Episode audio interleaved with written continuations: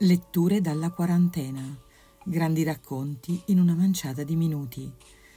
Vincenzina Pace legge Orientamento dei gatti di Julius Cortázar. Quando Alana e Osiris mi guardano, non posso lamentare la minima finzione, la minima doppiezza. Mi guardano dritto, Alana la sua luce azzurra e Osiris il suo lampo verde. Anche fra loro si guardano così. Alana accarezzando il nero dorso di Osiris, che alza il muso dal piatto di latte e miagola soddisfatto.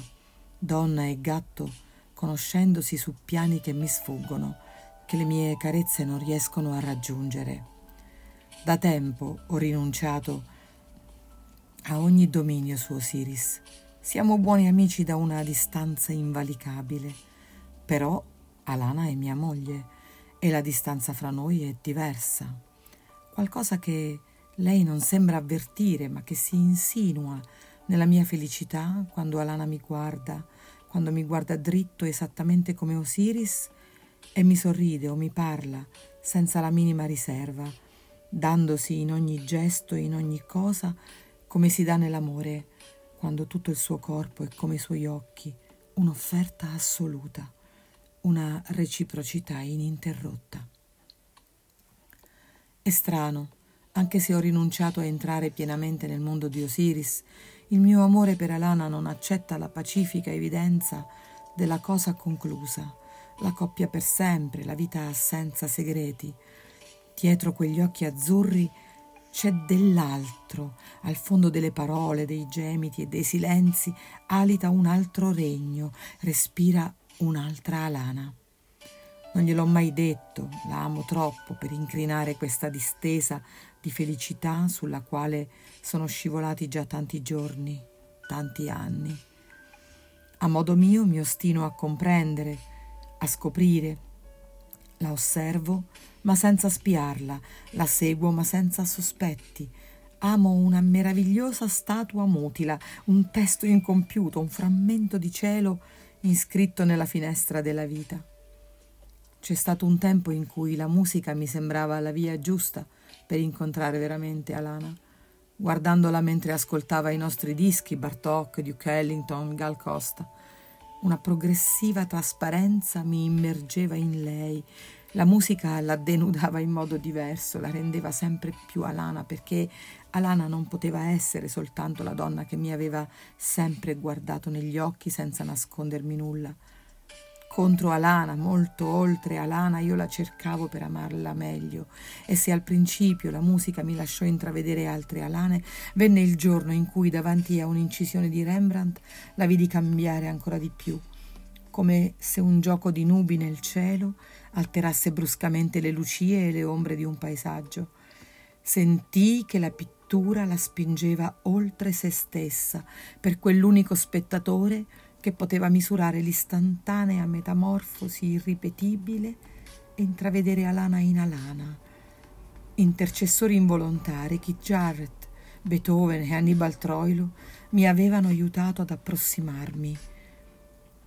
Ma di fronte a un quadro o a un'incisione, Alana si spogliava ancora di più di ciò che credeva di essere per un attimo entrava in un mondo immaginario, usciva da sé senza saperlo, passando da una pittura all'altra, commentandole o tacendo, gioco di carte che ogni nuova contemplazione mescolava per colui che, cauto e attento, un poco in disparte o dandole il braccio, vedeva succedersi le regine, gli assi, le picche, i fiori. Alana. Con Osiris che si poteva fare? dargli suo latte, lasciarlo nel suo gomitolo nero, beato e ronfante.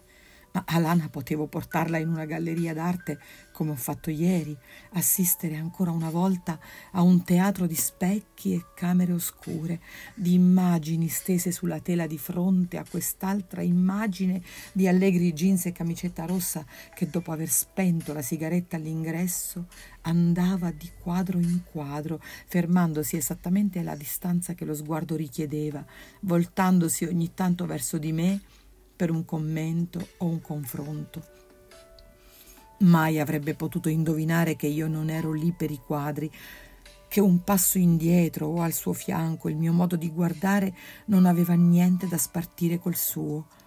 Mai si sarebbe resa conto che il suo lento e riflessivo passare da quadro a quadro cambiava al punto da costringermi a chiudere gli occhi e lottare per non stringerla tra le braccia e portarmela al delirio, a una corsa folle in mezzo alla strada.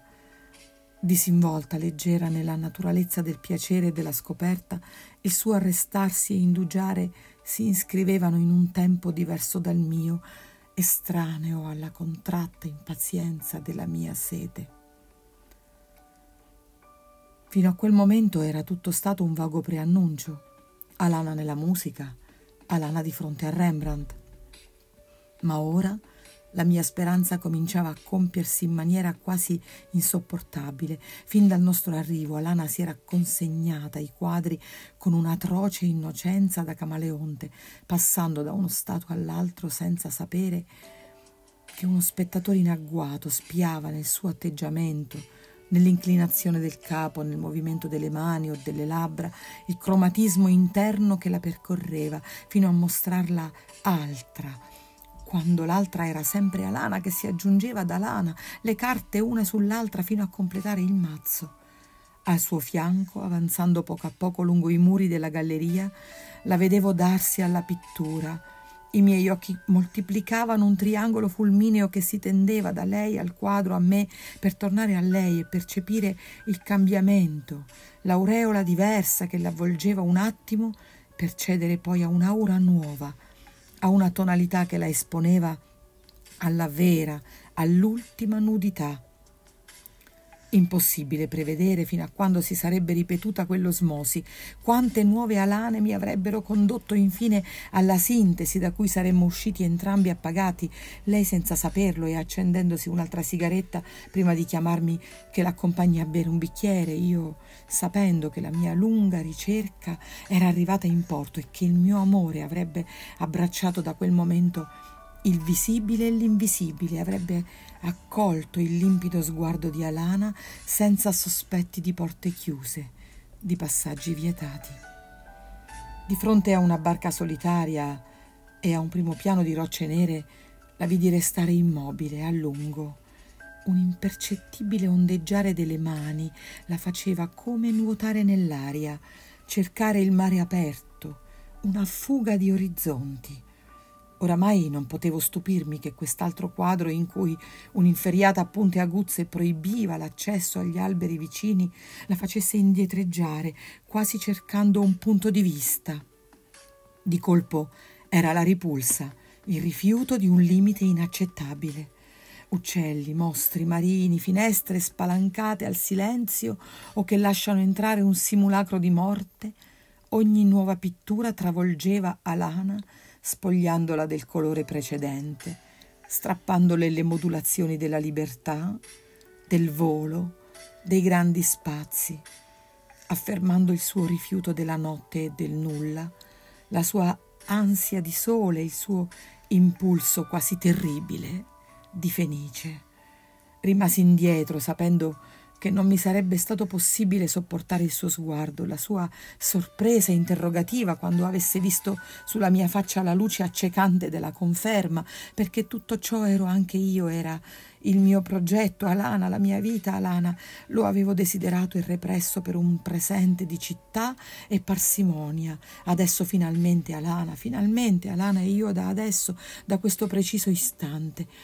Avrei voluto tenerla nuda tra le braccia, amarla in modo tale che tutto fosse chiaro, tutto fosse detto per sempre fra noi e che da questa interminabile notte d'amore, noi che già ne conoscevamo tante, nascesse la prima alba della vita. Eravamo alla fine della galleria. Mi avvicinai alla porta nascondendo ancora il viso, sperando che l'aria e la luce della strada mi facessero ridiventare quello che Alana conosceva la vidi indugiare davanti a un quadro che altri visitatori mi avevano nascosto, restare lungamente immobile, contemplando la pittura di una finestra e di un gatto. Un'ultima trasformazione fece di lei una lenta statua, nitidamente separata dagli altri, da me che avvicinavo indeciso, cercandole gli occhi persi nella tela. Vidi che il gatto era identico a Osiris e che guardava in lontananza qualcosa che il muro della finestra non ci lasciava vedere. Immobile nella sua contemplazione, sembrava meno immobile che l'immobilità di Alana. In qualche modo sentì che il triangolo si era rotto. Quando Alana girò la testa verso di me, il triangolo non esisteva più. Lei era andata al quadro, ma non aveva fatto ritorno. Continuava a stare dalla parte del gatto, guardando oltre la finestra, dove nessuno poteva vedere quello che loro vedevano, ciò che soltanto Alana e Osiris vedevano ogni volta che puntavano gli occhi verso di me.